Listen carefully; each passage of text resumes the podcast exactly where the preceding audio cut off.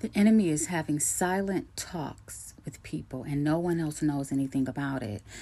In fact, the person who the enemy is talking to, they don't even know that they're really being talked to by the enemy.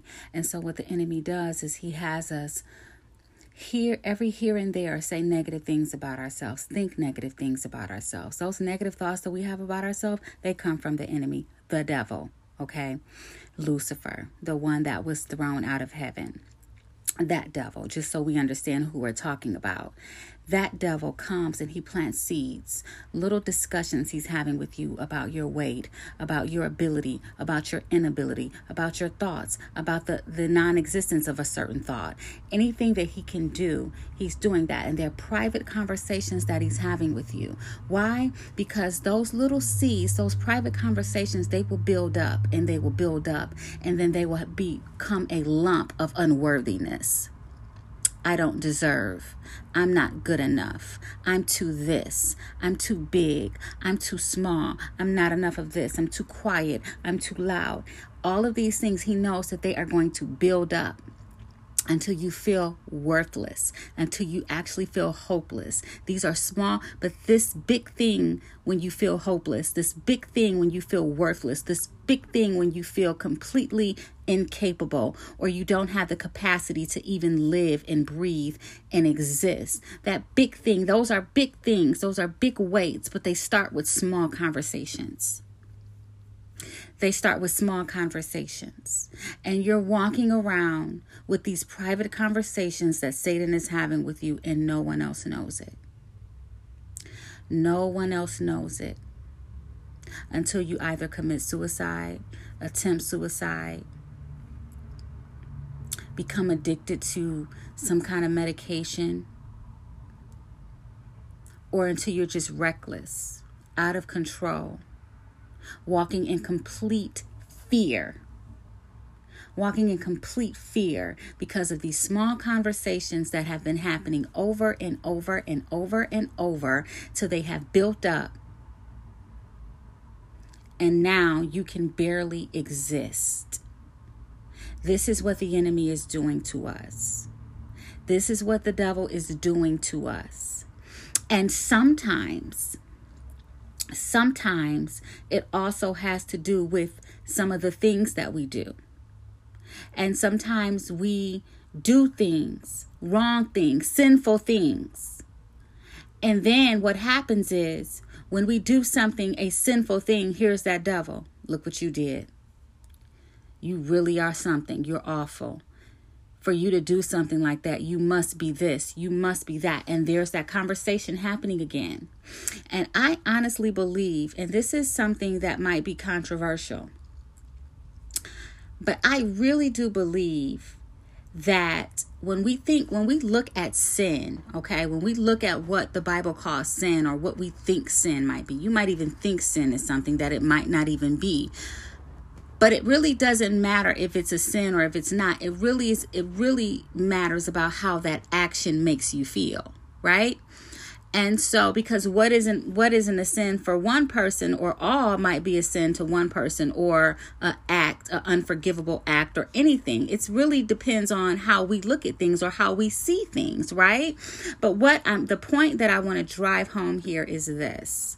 I don't think that god I don't think that the Lord was so much concerned with the act of sin. I don't think that God was so much concerned with the act of sin as he was concerned with the feelings that it left behind. I'm going to say that again. I don't believe that God is so much concerned with the act of sin as much as he is concerned about the weight, the heaviness, the isolation, the loneliness, the guilt, the depression, the unworthiness that it leaves behind. And I'm talking about for someone who is actually a believer right and and even someone who might not be as strong in their faith as they would like to be but they believe and they hold certain standards or certain things and i think that God doesn't want us to involve ourselves in certain things because He knows what it will do. Do to us. and the feelings that it will leave with us. And now that is just my thought. And the reason why I think that is because I always go back to the garden. I always go back to the Garden of Eden. I always go back to the unforbidden fruit that Eve chose to eat. I always go back to that. And I go back to when she fed it and gave it to Adam and he ate, right?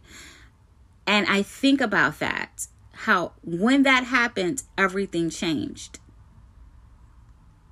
When that happened, everything changed. And what happened was their eyes were opened and they saw life in, in the world as it actually was and not really the way God had intended for them to see. And I don't think that we can 100% uh, deduct everything that that garden experience was was saying to us in the, in those scriptures. But what I do know is that the moment that this, the fruit was eaten, the moment Adam ate it, they became afraid. All right? They became fearful and afraid. They hid and they hid. And I believe that those are the two things. Those are the two things that either stops us from coming to God, believing in God, and and or walking away from God. We fear and we hide. And I believe in that moment, and I believe right now in this hour and in that moment that it wasn't necessarily the act of eating the fruit. Of course, it caused sin to come into the world, but it was how it would make them feel. And I think God never wanted them to feel anything other than the fact that they were blessed in a beautiful garden with dominion. Okay, with dominion in a in a beautiful garden and perfect really. And I don't think God wanted them to see anything other than that. But when sin came into the world, there was that unworthiness, fear, hiding, rejection, all of that. All of that came in because it was rejection. The rejection of it all, of hiding because, oh my God, God told us not to, and we did anyway. And there, that thing right there, God told us not to, but we did anyway. That thing right there, that that that statement that I just made there is so much hopelessness, condemnation, um, rejection, and loneliness, and all of that comes from that. And I really believe that God never wanted us to feel those things. He never wanted us to feel those things because those are the things that lead us into despair. And I do believe that that is why we see so many suicides, overdoses, and things of that nature because we're hiding, we're running, and we're afraid. You can be hiding from or running from just this this facade that the world has and that you're expected to live up to. And when you don't live up to that, then there's that hopelessness. And then, wow, then there's that unworthiness, that feeling of unworthiness, or the fear that you'll never be able to add up or to measure up. And it's just all too much. And I really do believe that that is what people are feeling. I really do believe that that that thing those words, that voice that the enemy is planting, those small pieces of conversation that he is having over and over and over with us until they get big, with, until they're unconsumable, where you can't consume in, consume it anymore, where it just takes you completely over. But no one knows that Satan is having these conversations with you. And you don't even know. You don't even necessarily know. You have really not identified with it. You just think it's a thing that you've dealt with all of your life. You just think it's something that, you know, you've always dealt with. And so the normal becomes the well, the the the thing that's not normal becomes the normal, right? And you've just been going on.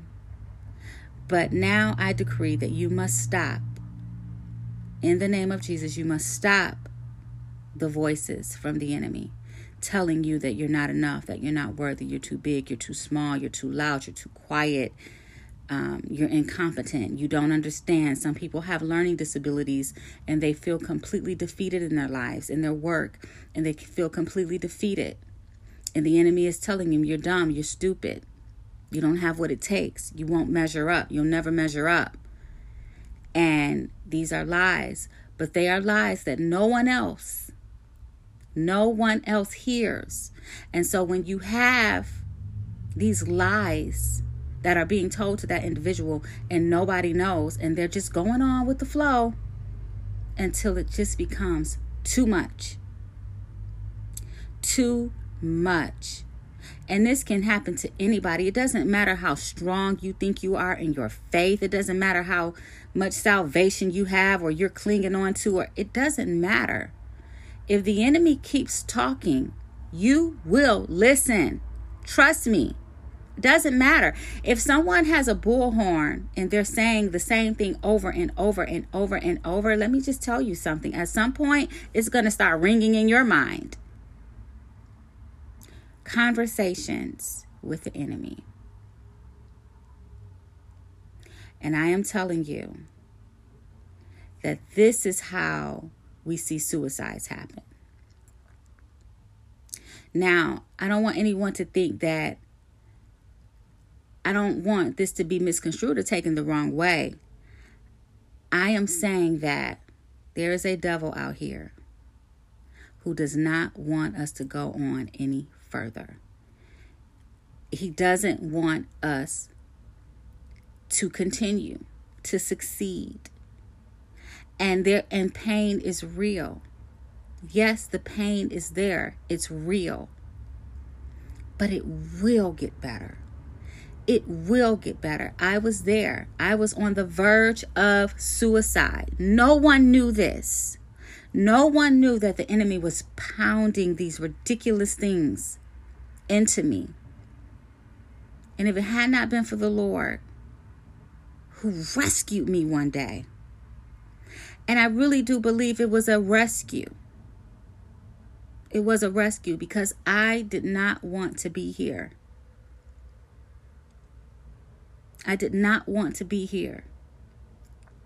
Maybe one day I'll feel more comfortable with sharing uh, exactly what that was. But I know what it feels like to be at that place. I know what it feels like. And it wasn't until I examined it after the fact, after God had picked me up out of it and pulled me out of it in that moment, rescued me. If it wasn't for Him doing that, I would have gone on home to be with the Lord. And I just want to say that when he did pull me out, he began to have me examine the spirit of fear, hopelessness, and things like that. And that's why I'm speaking about it right now. That's why I'm talking about it right now. And I just want to encourage someone to know that, yes, it absolutely feels impossible it absolutely feels like the most hopeless situation, and you absolutely do feel that you are impossible to help. You absolutely feel that you are impossible to help. But nothing is impossible for our God. Yes, you feel impossible to help. No one can help me. No one can pull me out of this. But the devil is a liar. He is a liar. God came into the world to save us from our sins. He came into the world to save us from the hand of the enemy. And nothing is too hard for him, not even you. You are not hopeless. You are not helpless. You are enough on your own. You are enough standing right by yourself. You don't need anyone to stand with you in order for you to be enough. Alone, in with one foot in front of the other or side by side, standing flat foot, you are enough on your own. God can handle the rest. If you just hold on, if you just don't give up, if you press through, I don't care if the if you just say help me, Jesus, if that's all you can say. If you can't even get a full prayer through, if you can just if sometimes help is all we need to say. My God, he will hear that cry. He will pull you up and he will give you some more running in your feet. I just wanted to drop that here.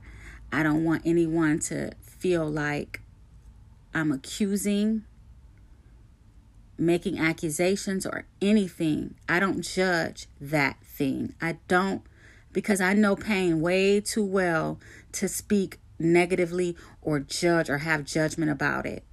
I feel if you don't know about a thing, sometimes you should just be quiet. That's how I feel. But I know what I'm saying because I know that I was there. I was there and I'm going to share it. I'm I'm going to share more about my experience at some point. But amen. I love y'all. I really do. We are in a fight together. We are out here together and the same enemy is after all of us. Stay blessed. Love you guys.